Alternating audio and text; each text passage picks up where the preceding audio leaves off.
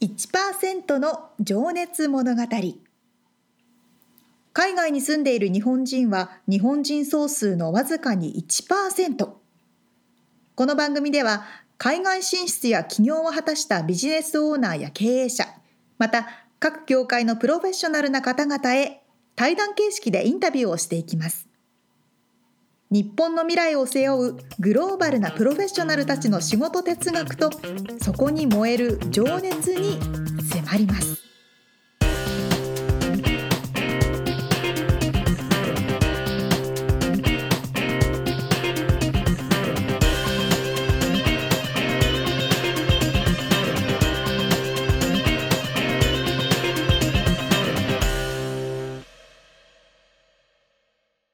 こんにちはこんにちは。 1%の情熱物語95回でございますはい。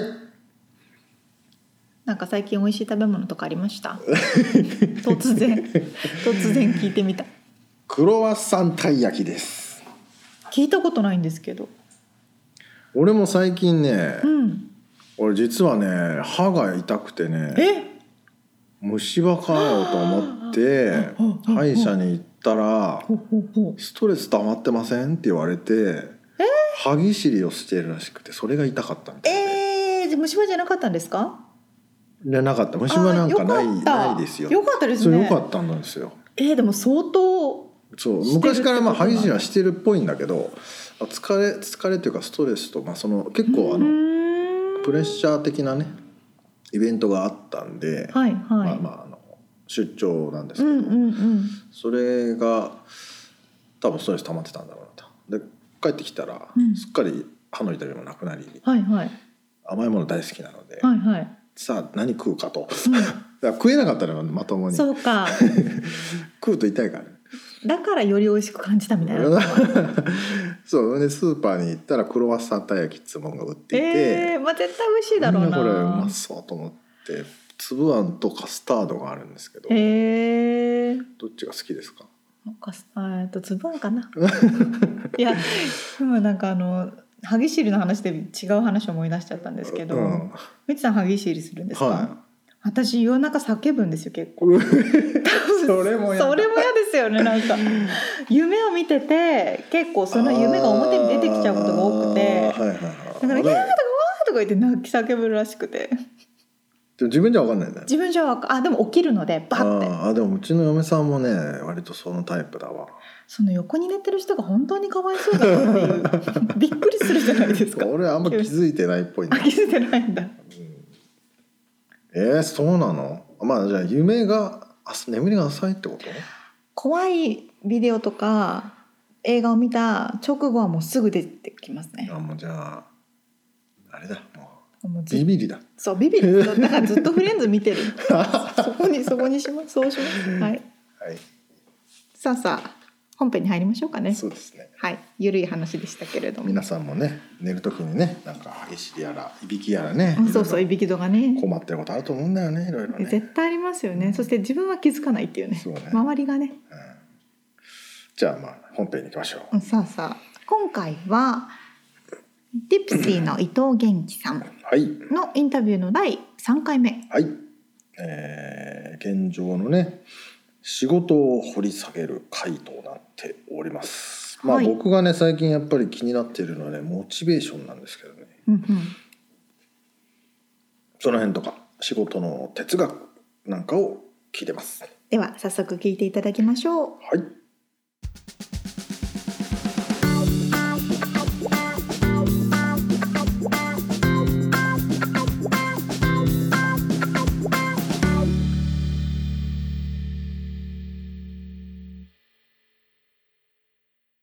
じゃあちょっと今のね仕事を今から掘り下げていきたいんですがはい。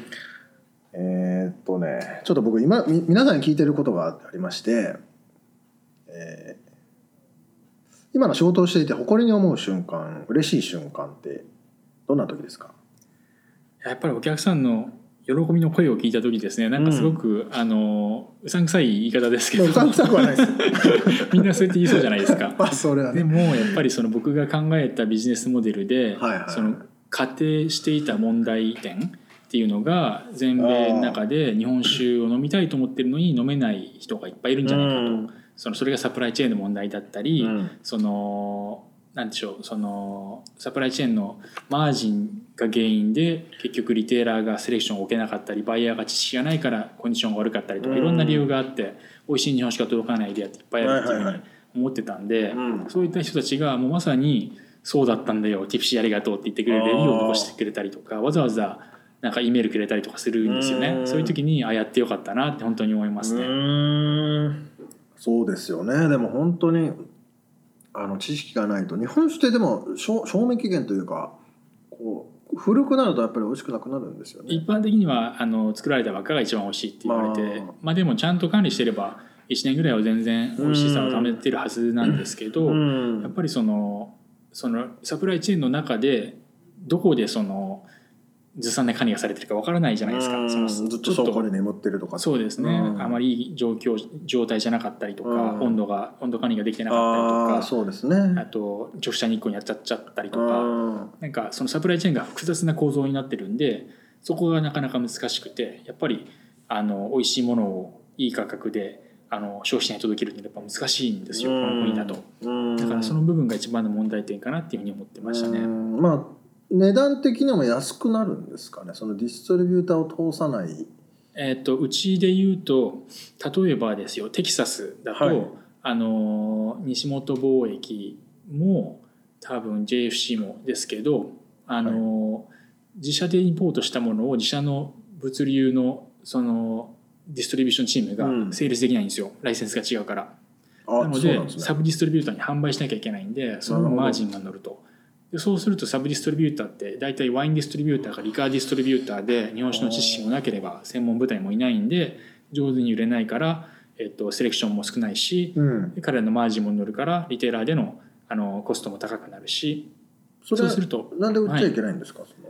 のそれは単純にあの ABC って独占しいちゃううからああーのアルコールの ABC ってアウアルコールブ保健所ブールみたいな健常そんなもん政 府政府のはいはい管理下なんですけど、はいアルコールってすごくあの禁酒法があった国なので、はいはいはいめちゃくちゃ厳しく管理あさアれてるルんですコーよ、ルの方かはいはいスはテいートごとに管理がされていて、なのであの一番の大原則として3ティアシステムって言ってインポーターディストリビューターリテーラーなるほどが同じライセンスをあのクロスオーバーで保有しちゃダメなんですよなのへでーきちんとその上手に、まあ、そレベルごとにパスしていかなきゃいけないんですよねなるほどそれ当然マージンが乗るという感じなんですけど、はいはいはいはなのでエリアによってはあのすごくそのリテーラーでも高くなっちゃってたしうんセレクションが極端に少なかったりっていうのはそういった原因でその格差が出てきちゃうんですよねいう。ーんなるほどなるほどその辺はでもすっ飛ばして直で売ってるっていうことでもないのかまうあちの場合ディレクトコンシューマーで売ってるので、はい基本的にはそうですそうでロすねサンゼルスからシッピングしてあの余計なディストリビューションをかまさずにうんここからお客さんのドアに届けるっていうのが、んあの一つのあのお客さんへ良いものを安く届ける一つの方法だと思ってうまん、す。そうですよねうんそうかそうかでもじゃあ本当にもう知らない人に知らせたいですよねそうです買えるねんだよっていうのをね多分これぐらいの市場規模で終わるはずがないと思ってるのでうんすごくポテンシャルのあるちなみに全米でいうとどこら辺からがこう多いんですか,、そうですまかあまあもちろん人口多いのはねひそうなんですよ東西の端だと思いますけどそうなんですよまさにその通りですああーのカリフォルニアが一番多くて同じぐらいニューヨークがあって、うんであとはもういろんなところですねもその人の人たちは買おうと思えば買えるわけです日本酒は売ってるといえばそう売っなてんるわですけよですよねでもそうするとあの驚驚いたのがあのトーランスっていう、まあ、まさにここですけどその、日本食スーパーがいっぱいあるエリアはいはいはいでもやっぱりオーダーしてくる人いるんですよねああなるほど ねで僕ら多分日本人ってアメリカに住んでる日本人ってその日本人日本人コミュニティの中に住んでることが大変だと思うので、はい不便に感じることがないと思うんですけど普通のアメリカ人って日系スーパー行かないんですよ。うん僕らが、ね、その中国系スーパー行かないのと一緒うで、んあのインターナショナルスーパーっていうカテゴリーになるので、はい毎週行くようなものではないじゃないですか。まあちょちょっとしたねあの、まあ、寿司食いたいからね、うんなんか安い寿司買いに行こうとかいう時に来るかもしれちょっとしたイなベンいトですよねんそうなんですよ。なので、基本だからロサンゼルス住んでても、マンハッタンに住んでても、うちから買う人はたくさ なんいるほどます。。うーん。まあそういう人の方がでもより日本酒に近いからあれですもんね。知ってるしそうですね大大都市に住んでる人っ売りやすいってことなてのかなレストランのやっぱりレベルが高いじゃないですか、うんもう一部のレストランだと結構酒ペアリングとかやってたりとか、うん今年なんかジェトロが結構たくさんプロモーションしてますけどその日本酒とシーフードのペアリングをうんプロモーションしていろんな人にその良さを知ってもらうっていうことをやってるんですけどなのであのコンシューマーが洗練されているのでなるほど日ね本酒をそんなに説明しなくてうん、も分かってる分かってる人は多いですねうんそうかそうかでもそこそっちの方から来ますもんねもちろんねうんなるほどえっとねそしたらねちょっと次の質問ですけどこれも僕皆さんに聞いててあのあなたの仕事哲学って何ですか皆さんどういう答えをされるんですかいやみんうーんとねどうだろうみんなひ人それぞれですねえーちょっと今パッと出てこないけど哲学ですまか、ああんまり考えたことがないです、仕ね、事の流儀みたいな流儀、まあこだわりとか仕事のこだわり仕事のこだわりですかここは譲れんとかうれはーんやっちゃダメとかあーまあでも哲学とかまで言わないかもしれないですけど、はいやっぱりリテーラーなのでカスタマーファーストにあの仕事を動かすようにはしてて、まんあクレームも起こったりするんですよやっぱり、うんあのフェデックスとか UPS の配送が遅かったりとあかーどっかで壊れちゃったりとかお客さんがハッピーじゃなかったことがあってやっぱりあるんですよね。今のところは結構その良いレビューがすごくたくさんはあるんですけど、たまにやっぱり一部の人がすごくクレームになったりとかすることがあって、そういう時にあの解決するためにあのやっぱり線を引かなきゃいけないじゃないですか。その時にやっぱりあここまで正解はかやどうるけかどわかんないですよ。でもうん僕の場合はカスタマーのハッピーがファーストなんで、はいもうダメージが出てあのフェデックス UPS が俺らのせいじゃないよって言った時点で僕ら赤字になるんですよねダメージになっちゃったものをこちらが負担しなきゃいけないから。うんでもそれでもやっぱりなんだその、ま、今もうすでにマイナスだけどお客さんが怒ってるからじゃあ、うんその返金しなきゃいけなかったら返金するし新しいもの欲しかったらうん送ってあげるし、うんそれが間に合わないんだったら AI で送ってあげるしっていうことはやろうとしてま、やろうと思ってます。うんまあ、それがいいか悪いか分かんないですよ多分ボトムラインで短期的に考えたら多分、まあ、当然赤字なんですけどそれが、あのー一つのネガティブレビューが拡散するよりはそのマイナスだと思ってた人がめちゃくちゃハッピーになってくれた時のそうんのバウンスする力の方が強いと思うのでんそれがポジティブな波及効果があるんじゃないかっていうふうになるはほど思ってますトータルで見た時にはそっちのそこでちょっと痛い目見といた方がじゃないかなっていう感じです結ね果的に分かんないですけどなるほどそれってでもカスタマー、まあ、電話とかのやり取りとかもあるんですかカスタマーあるんですよよないと思ったんですけど電話かかってくるんですよねああまあでもこちらのククレームですよねそれはクレーム言いたい方っていうことですよえね、ークレームうーんクレーム、まあ、もちろんクレームだけじゃないと思いますけど、そうです質問があってどうしても今答えてほしい人とかあーまあクレームも結構ありますけうどんそのチャットで話していても理解ができなかったから電話ししてくるとか、うんコミュニケーションがうまくつながってないと思ったかうらん電話してきたりとかする人はいますね。うんまあ、じゃあその対応する方にとっての線引きってやっぱ重要だと思うんですけどそこにはもいじゃあもうあのカスタマーファーストだっていうのは今のところ伝えていてそういうふうに徹してますうんなるほどできていますけどそのうち多分できないこともできてるあるんでしょうけどね。うんねそこは難しそうだう、なんぼっくり返せって言ったってねもう使えないもんは使えないですもんね割れてって言ってるとかそうですね。ねはい、なんかこの間なんてなんかこんなこと言っていいか分かんないですけど、ううんるさいクレームって日本人が多いんですよね。 そうなんですかえなんかイメージと違うけどそういなんだやそうなんですよ多あ分他のリテーラーの方とかいたら分かるかもしれないですけど日本僕もアメリカ生活が長いんで、ーうん客観的に日本を見れる力が多分ついてると思うんですけど、うんはいはい日本ってその長らく経済が成長してない、でそのサービス産産業とか飲食業って全あー然そのパイを食い合ってる中でどんどんそのカスタマーサービス差別化しようとして確かに確か身にを削ってでもいやもう他のお客さんののためにお過客剰さんなサービスをしますよ王様だっていう,、はいはいはいそうそうコンビニでなんか店員土下座しろっていうお客さんがいたりとかするじゃないですかああだからそれが当たり前だと思ってそうか人がにアメリカに来てるとそうかアメリカ人ってあ今まで日本酒手に入んなかったエリアなのに買えるから超ハッピーって言ってくれるのうに、んうんなんだこの値段はなんこれは詐欺かみたいな感じでめちゃくちゃ怒ってくる日本人がいたりとかするんですよ。 これ面白いなと思いましあなたこの値段た。はっての書いてあるのにね、まあ、 そ のそうなん酒ボックスを頼んでてくれて、うんいやそうかそこんなものいくらで手に入るじゃないかって言っっていきなりクレーになったりとあースーパーでこの間売ってたぞみかそうそうなたいなんですよまあまあそのセレクションがたまたま彼彼彼彼女が見たところにいくらで売ってたってのがあるかもしれないですけどあーはいはいはい僕は僕値段知ってるのいろんな店のいやその値段手に入んないと思うけどなと思いながら、うんでもお客さんに「いや違うよ」って言ってもしょうがないんで、うんいやもうお気に召さなかったんだったらもうただで、うもうもらっていただいて大丈夫ですっていう感じであげちゃったりとか、ええしましたねそう かこれを聞いてる方でわざとそういうことはしないよう にしてくださいあのクレームわざとクレームを言わないようにしてくださいまあ確かにそう言われるとそうだなあの日本の素晴らしいサービスに慣れてるとこっちのね、まあ、ふ普通の,、はいそのティプシーさんだけじゃなないと思うんですけどお店行ってもやっぱり最初はびっくりするぐらいねサービスが悪かったりするんで。あ日本の方はアメリカに来て逆にびっくりしますそようですよねそのウォールマート行って店員がねニコッともしないそうそしうそう雑談しながらずっと仕事してるしそれが当たり前なのでうんまあ、そういうノリかなるほどなかなか辛いです ね、うん、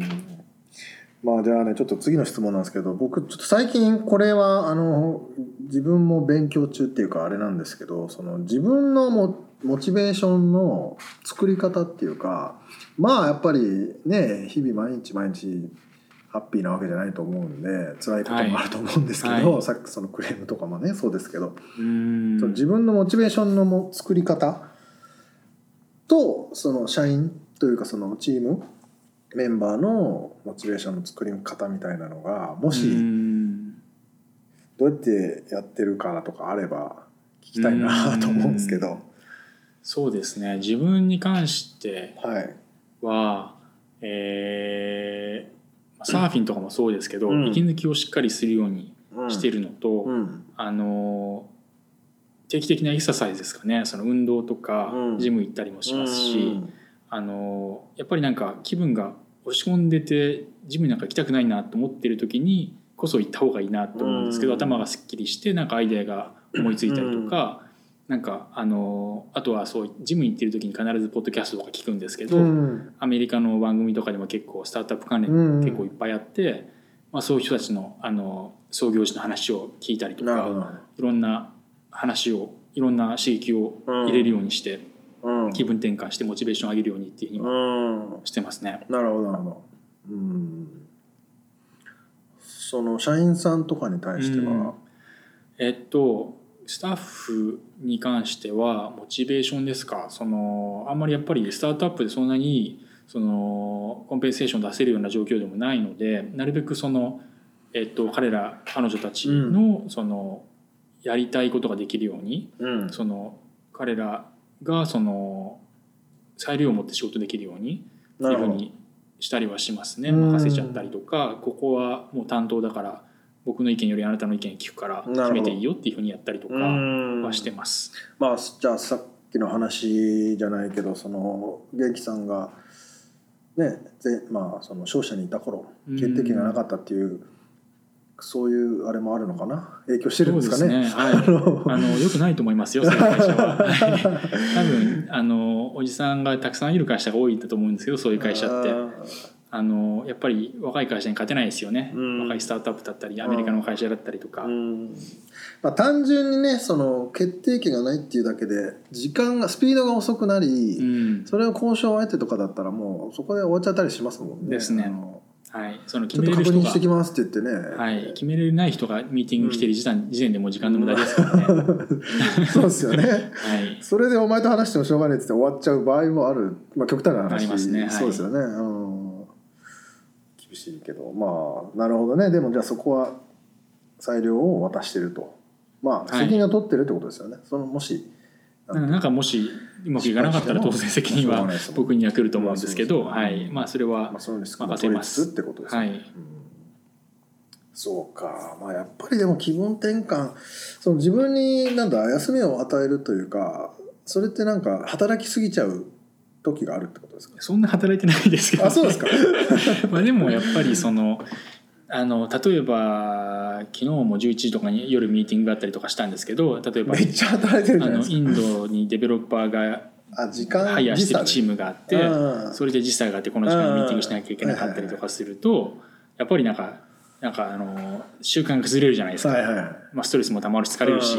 うんうんだからまあそういったあの常に働いてるわけじゃないですけどあの早めに夕方オフィスから出てジム行ったりとか、まあ、そういった時間も作るようにしあじてゃるあそしこはもう早めに、うん、そうですねまあでも今はそのまだまだ小さいじょチームなので、うんそういった自由が利きますけど多分もうちょっと企業が大きくなったらちゃんとね9時から5時までいなきゃいけないとか多分あると思うんですけどね、なんか社長だけそうねなりますよどっね。か行っちゃってるし、みはたいいになるとね、リモートはすごくいい制度ですけどリモートだと生産性が悪かったりすることもあると思うのでうんやっぱりそういうのはやっぱり ねあのメリハリつけなきゃいけないですよね多う分。んうんそうかまあそもそもでも今のその元気さんを引っ張ってるものっていうのはもうこのビジネスを成功させるっていうところがメインなんですか、まあ、もしくはその金を稼ぐとか例えば女にモテたいとかうんまあちょっ とあのいい例が浮かんでこないけどなんですかね。他になんかこうな何をこう、まあ、日本酒をもちろん広めたいっていうのもあるだろううし。ん多分全部のミックスだと思うんですけうんどお金がいらないかっつったらそういうわけでもないしうんかといって今たくさんお金があるわけでもないし、うんあのでもねもうビジネススクール行った後にお金だけであの選択肢を選ぶんだったら多分今のことはしてないだろうし、なるほど。やっぱり全ての今言ったおっしゃったことの全てでうん自分で決めたいし自分で何か成し遂げたいし、うん日本人としてプライドに持てることがしたいし、うんそのもともとあのえっ、と自分のルーツっていうほどのことじゃないですけどビジネススクールに行く時にうんアプリケーションでエッセイ書くんですよ。うんなんかかっこいいこと書かなきゃいけないなと思って、うんいろんな人のなんか例文を読むんですけど、うんなんか幼少期のなんか経験がきっかけでこういうことを成し遂げたいって思うから、うんこの学校にこういう理由であの入学したいですって書いたりするんですよね。でも何書こうかなと思った時にあのーやっぱなんか日本人として生まれて育ってアメリカに後から大人に大人になってから来たんで、うんそのその知見とかそのけ知識のギャップとかを生かしてあのアメリカで日本のものを売るうんことをうまくなりたいなとそなるのほ日ど本のものをマーケティングするプロフェッショナルになりたいっていうふうに書いたんですよたまたま。ででもまさにそういうことかなと格好つけて書いたわけですけど、うんでもやりたかったことではあるなと思って、うん別に物は何でもよかったんですけどお茶でもいいし抹茶でもいいし食べ物でもいいしそう日か本酒でも何でもいいと思ったんですけどやっぱり良いものっていうのが上手に伝わってないものって日本人として悲しいじゃないですか。日本酒って特にそういう状況だったんでそのなんだろう、僕の知識経験を生かしてそれをその、まあ、世界を変えるって言ったら大げさですけど、その今の状況をぶっ壊して、うん日本酒をワインみたいなカテゴリーにするっていうのが一つの目標で、なるほど。それを成し遂げたいなっていうふうに思ってます。うんよりよく。まあでも本当それ必要ですよね。日本人って作るのうまいけどマーケティングというかそのそう売るなんでのすよが下手。これ。もまた多よ分く言あわれのます歴史的な背景があると思うんですよね、僕のあの持論ですけど、はい。多分さっき言った経済成長が止まってからっていうのは長くて。うんその昔はその製造の国じゃないですか、うん車だったうりん機械だったり、うんでそれであの物を作るのが上手だといもともとはなんかいろんな欧米のものを真似して上手に作るのが日本だったっていうことだと思うんですけど、物が良かったからまあどんどん売れていくというふうに思うんですけどあの、ね、今はねそのそれだけでも売れないじゃないですか。そうですね。物が良かったら売れる時代って終わってるし、大量消費の大量生産大量消費の時代時代でもないし、うんっていう時にじゃあなんであの上手に日本のものがアメリカで売れないかって考えた時に、やっぱりそのマーケティングの力がなかったりとか、そのマーケティングとかブランディングの意識が弱かったりとかうんするのと、あとは組織的な作り方が下手だったりとかうんその日本で成功しているものをアメリカに持ってくるからうんあの一人セールスマン雇って駐在員一人起こしてちっちゃなオフィスを構えてでそれでやってればなんとかなるでしょうっていうふうに思ったりしていて、結局その日本マーケットのその下についてるサブのマーケットとして北米市場カナダ市場メキシコ市場って見て、うん一つの小さいその枝なんですよね、うん日本アメリカ市場がはい。アメリカって日本より大きい国ですからね経済そ的うに、ですね。マーケットもでかいし。はい、そういうやり方をやってると絶対成功しないっていうふうに思うんですけど、それはでも消費者時代にそういう例はたくさん見ましたねう。んそうですよね。まあ本当に言語も違えばね、まあ、カルチャーも違えばもううん何もかも違うんでね同じように売っても売れないっすよね そりゃ。そうなんですよ。だから日本食でも枝豆とか今うんアメリカ誰でも知ってる単語になったじゃないですうんか。じゃあその枝豆っていうものが上手にマーケティングされてもうアメリカでは知らない人がいなくてめちゃくちゃ消費量が高くてってなった時に、んじゃあ日本人がどっかで儲かってるかさ多分そんなことないと思うんですよね。うんまあもともとその僕働いてた商社とかそういったところが頑張ってなんか広げたかもしれないですけど、うでんでも結局今って多分トレーダー・ジョーズとかコスコ行ったら売っててはいはい多分彼ら直接中国のサプライヤーから買って多分日本人入ってないんですよブローカーとしてそもうですねいやそそうれいう状況はよく、うん、まあ、いいか悪いかは別として日本人は多分そこに入り込む力がなかったんだなっていうふうに思うんですよね。ねえいや本当にねうまいこと持ってかれてるなというか日本のコンテンツまあアニメとかもそうですけどあとちょっとこんな話をここでするのもあれだけど 僕がちょっと今頭に浮かんだのはエッチなビデオとかを、はい、中国系の方たちはすこうコピーしてすごいうまいことを日本のコンテンツをですよ、うんアニメとか、へーまあ、そういうものをすごいあのうまくビデオうん屋さん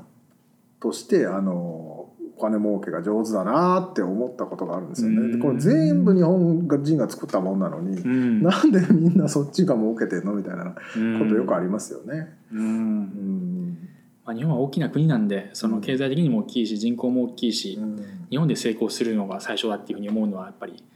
当然で、はいはだからやっぱり海外に意識が向かないんじゃないですい。かね。向いたとしてもやっぱり注力の仕方がうん生半可なものじゃ成功しないので、うんそういったものは難しいですよね。うんまあでもそれはちょっとね元気さんがまた日本酒でまず成功してその後また他のものもそうやって売れるようなんにかできたら面白いですね。なったらねいいですよね、うんうんありがとうございますじゃあちょっとね、最後のセクションなんですけど、はい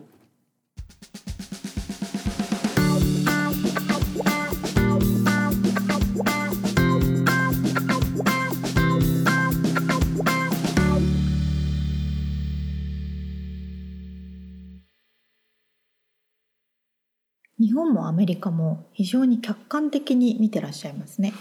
うんそうねその知識ギャップを生かしてっておっしゃってましたけど、うんうんうんうんまあ、もちろんねやっぱり日本で育ってきた僕らが持ってる文化そうそ背う景とかはアうんメリカ人の人は持ってないのでうね、んそこを生かしてってことですかね。ですね。うんあのクレーマーの話は面白かったです ね。意外と日本人がクレームをするっていう。確かにそれはね、こう日本に久しぶりに帰るとん、サービスの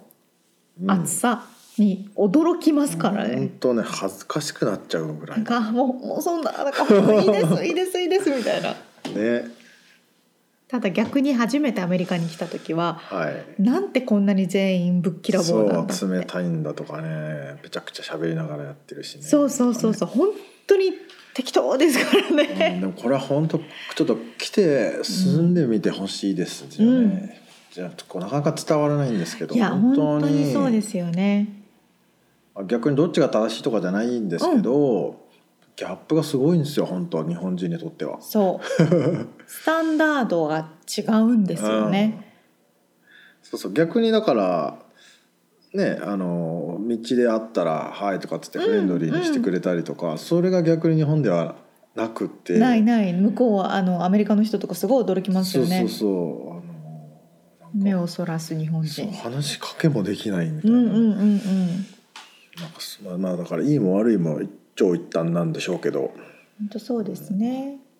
だからやっぱりアメリカのアメリカで雇用をした人たちに日本のサービスを提供することを求めることは無理だから、んね日まあだ本からってね感じだそうね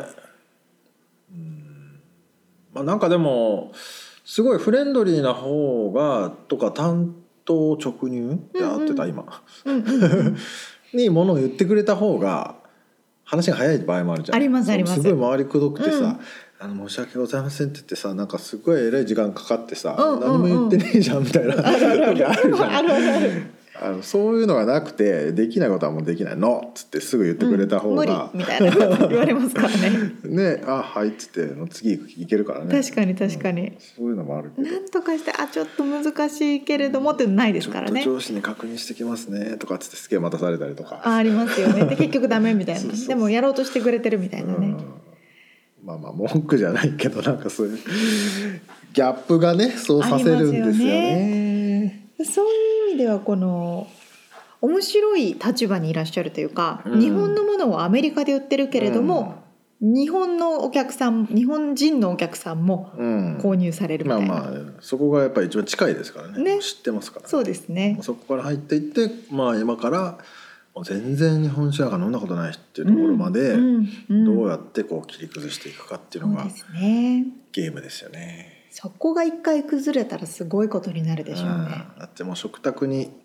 日本酒を載せたいっておっしゃってましたからね今はまあワインとかは多分ねどこの家にも、うん、まあ、お酒飲むとこだったらなんだ多か分んだあり眠っまてるすはずなんねですよ。うんありますあだりけどます日本酒があるかっつったら多い分やねーないんないじゃないですかそそこをねやろうとしてらっしゃるんで楽しみですけど夢は大きいですね素敵ですねアメリカ人の家にパーティーに行った時に、さっきが出るうん、出てくるって自然に出てくるっていうおおーすごいな楽しみ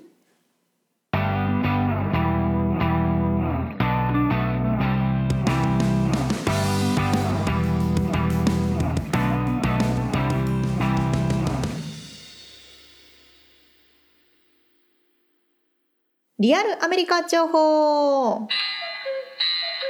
このコーナーではアメリカ・ロサンゼルスから最新のビジネス生活情報をお届けしてまいりますいいねはいさ あ今回はですねはいこの現代簡単に皆さんビジネスを始めることができますよね昔に比べてなりましたね昔に比べてね、結構誰でもね、はい、はいということでビジネスに変えることができる趣味をちょっと取り上げてみたいと思いますなかなか興味深いですねなんか思いつくことあります趣味うん趣味、まああ絵描く人とかそうそうそうそう例えば絵描く人うんうはん絵をデザイ描いンて、デザインという仕仕事を受け持ったりああなるほイどラねストを売ったりとか売ったりとか、うんそうそうまさに今みちさんが言った通り何種類もその一つのことに対してアプローチ方法があると、うん例えば絵を描く人うん絵を描く技術としてそのスキルを売って誰かからオファーをもらって描くとかうんっていうことが一個あとは自分が描いた作品自体を売るっていうこともできるそうでしすね、うん、他には絵を教えるってこともできるああしそうですね、そうそうそれをねインターネットを使えばちょちょちょってういろんなアプローチ方法がありますね。でここにですねちょっとリストみたいなものがあるんですけれども、んうん、例えばそれこそペットシッティングペットシッターとかうん、あのドッグウォーカーとかはいはいはい犬のお散歩好きですなんていう人もうん今ってこうペットシッターとかドッグウォーカーとかすごくうん多いじゃないですか。そうね俺のあの知り合いもやってましたよあやってました、うんそういうあのシステムサービスがあるんですよね。例えば、サービスうんうんうんあのアプリでそれこあそー自分で登録してペットシッターだとドッグウォーカーしますみたいなあへえそうなんだそういうアプ登リ録があるしんてだ、うん、へがあってその例えばあ今週はちょっと旅行に行かなきゃいけないからって言ってそのアプリに登録したらその空きがある人えうんにマッチングしてもらって、うんうんで犬を預けることがうできる、んそうねまあそれだから動物が好きで動物の知識があるからうんうんできるっていうことだよね、そうそうそうそう、それこそね本当に簡単な趣味としてやってる人もこれでお金を稼ぐこともできるとはいはいはいはい他に先ほど出たアートとかクラフトうんはやっぱ例えばねあのオンラインビジネスオンラインストアかなうん eBay とか Amazon とかでも売ることができるし、うんそれこそ自分で Shopify みたいなもので e コマースのサイトをね、うん作ることもできるしうんそれこそもう月額3 4 0ドルから始められるじゃないですかああいうちっちゃいサイトを作るのは、うんそうだねとかっていうこともできますとうんうんヤードセールショッピングヤードセールショッピング日本ではあまりないですけれどもガレージセールガレージセール、うんアメリカでは自分たちがいらなくなったものをガレージを使って売ることが、まあ週末になるとねガレージセールやってますって看板道に出してそうそうそうそう家の前の庭にブワーって並べてねただ売るっていうね、うんこれはまあ現代というよりも昔からあるものですけれどもあそれは趣味じゃないこれは趣味じゃないまあな買う方の人が趣味の人はいるけどねあそうなんですかだからあのヴィンテージもんとかあー確かにねあのおおもちゃはいはいはいはいフィギュア系のやつを掘り出しコレクタ物をーねああコレクターねがそうそうそういうガレージセールで掘り出し物を探すなっているうほどねまあ、それをまたあのフリッピングっつってそれをまた高く売るっていうそれあーは趣味のそう延か長そうかもかね綺麗にして磨いたりとかそうそうそうとかそのガレージセールでは50セントで売ってたものを本当はこれプレミアついて50ドルの価値があるんであーすよみたいなるなもほどのねを目利きができる人ああそうかそうかそうかあそれは確かに趣味に入るかも、うんうん次、えーライティングとエディティング、まあ、編集物書きの人とうかんそれこそねはいこの時代はブロガーはうん大人気ですからうん、本当にねいい文章を書ける人っていうのは重宝しますよね。どの企業もやっぱりブログやってうん情報発信をする時代ですもうんんね、うん結構専門の方を雇うひところも多いですしうね、ん、なるほど。他にはまあフォトグラフィー写真を撮る人、うん写真撮る人は結構な数いるからね。そうこれをプロっていうかこれで飯を食うのは相当すごい大変だとと思います思うねう、んまあ iPhone も発達してるしね。そうそうそうそうそう そう iPhone で修正したらいい写真撮れちゃうからね。そうそうすそうそうそうそうぐ。うん、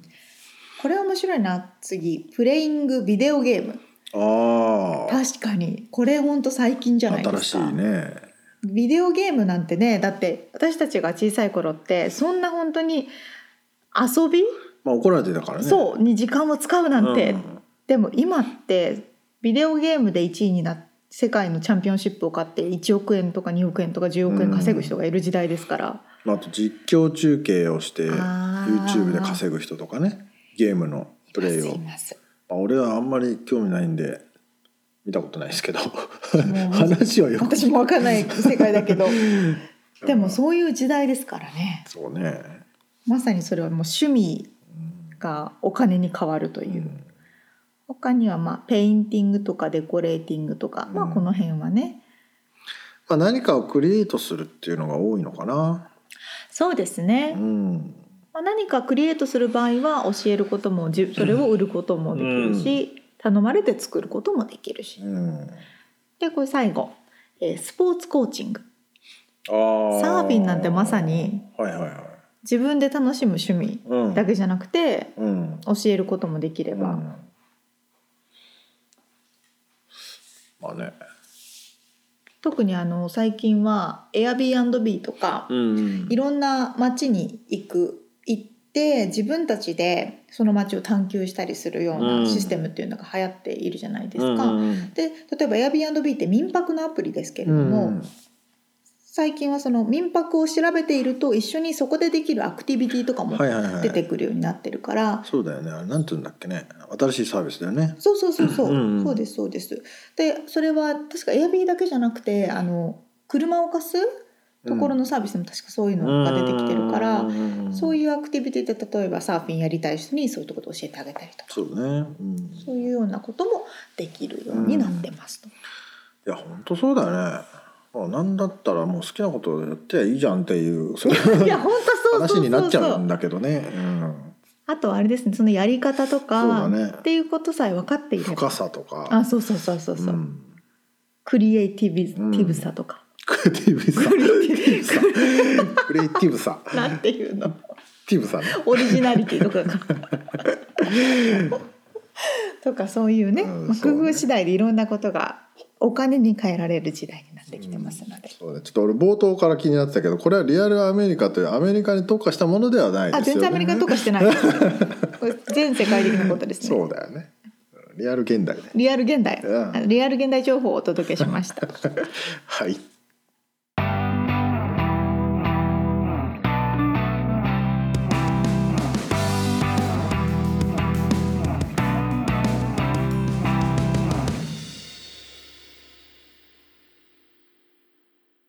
締めのコーナーですはい。質問はい、質問。えーちょっとね、これはふと思ったことなんですけど、はいえっ、と、未来の名詞ってどうなってると思いますかで今、名詞といえば、紙で、私私合ってるじゃなで、まあ、紙のメディアってだんだん少なくはなってきてて、確かに紙の名詞持ってるう持ってますけどほとんど使わないですうん、僕はね昔前職は営業職で、まあ、必ずあのどっか行って初めましての時はもう名刺交換をするっていうのが、はいはいはいはい、まあ、あの営業の何もうさ、まあ、一番最初にやること決まりじゃないけど、まうんで名刺を常に持ち歩いてるたんですよ。あはいはいまあ今も持ってるけど一応それがだからもう5年10年した時にまだあんのかなってふと思っえて、ーそれすごい面白い質問ですね、今パッとうん、その話が出て、うんあれ QR コード持ち歩くようになるのかなと思ったんですけど、うんうんうんでもアメリカってそこまで QR コード普及してないというか、まあ今はねみんながあんまり使わないなとかね、うん、じゃあ10年後名刺はどうなってますか2030年 2030年違う10年後だって2020年10年後10年後えー、な紙はないでしょう、紙ないかなうん、め紙はないと思いますけどうんみつさんはそう俺も考えて、まあ、LINE のさ LINE 交換しようっつって今 QR コードだったり、うん確かに昔あとふ昔っていうか今もあるのかなフルフルみたいうな、んうんポありンまっしてたやるやつとかああいうのに、まあ、今はだから携帯持ってるけど多分10年後にじゃあ携帯持ってるかっつったらそれもないかもしれないなと思って結局思ってたのは手の中にチップ入れるとか、あのあるかもでそれを接触なん握か手した時握時手した時点にで交換されるみたいな。今日会ったのはこの人たちですみたい なそういう彼の学歴はここここここどで こからそれが聞こえてくるのくるわかんないけどまあそのデータがもうそその握手をした瞬間に交換されてどっかに入ってるみたいな えそれ面白い、うんで今日の日記みたいなのはボタンを押せば今日の出来事みたい な今日会った人はこの人とこの人ですこいあつなた感じの悪いって書いといてみたいなでも多分気持ちも読み取ってくれるからそあれながた怖はい彼にこう感じましたみたい気持ち読み取るったら怖いねなわかんないですよ、確かにまあねも、しくはメッセージをさ入れといてさそのチップにあー握手をした瞬間にはじめましてそう私の名前もうはそれがなんとかですみたいなとかその人にメス用意しといたメッセージが入るとかって面白くなあいりそうめっちゃありそあのう好きです」とか 好きですみたいな感情がこもってないいや全部ロボットになっちゃ うへえなんかいいですねちょっと新しい質問でそう面白いかもだから皆さんもねこう考えてみてもらえたらね10年後の名刺ってどうなってるあんでんしょのうかなっていうね携帯すら持ってんのかっつうとこからね10年後に聞2030年まいでて、生きてるかなうん、それは生きてたいですねこのこの番組が続いてるといいな10年後に聞いたらマジウケるでしょうねうんマジバカなこと言ってるせあっての正解答え合わせができますからね頑張りましょう、はいさあということではいお次回のインタビューティプシー伊藤元気さんのインタビュー最終回ですねそうだねもう最終回だうんどんな内容でしょうかはい、えー毎度ながらですね最終回は、えーっと未来に向けた お話でえー習慣化していることとか、はいはい。えーまあ、目標とかですね、うん。と、えー若い世代へのメッセージっていうのを伺っております。ということで今回お届けしたインタビューまたはリアルアメリカ情報のインフォメーションはブログに掲載しております podcast.086.com podcast.086.com または1%の情熱物語で検索してみてください。はい、皆さんのコメントとレビューをお待ちしてます。そういえばね、元気さんにうんうん好。きなお酒をね最後に聞いていますんでおー気になる。気になるでし。ょ。さあということで今回も聞いてくださってありがとうございました。ありがとうございままたす。次回もお楽しみに。じゃあね。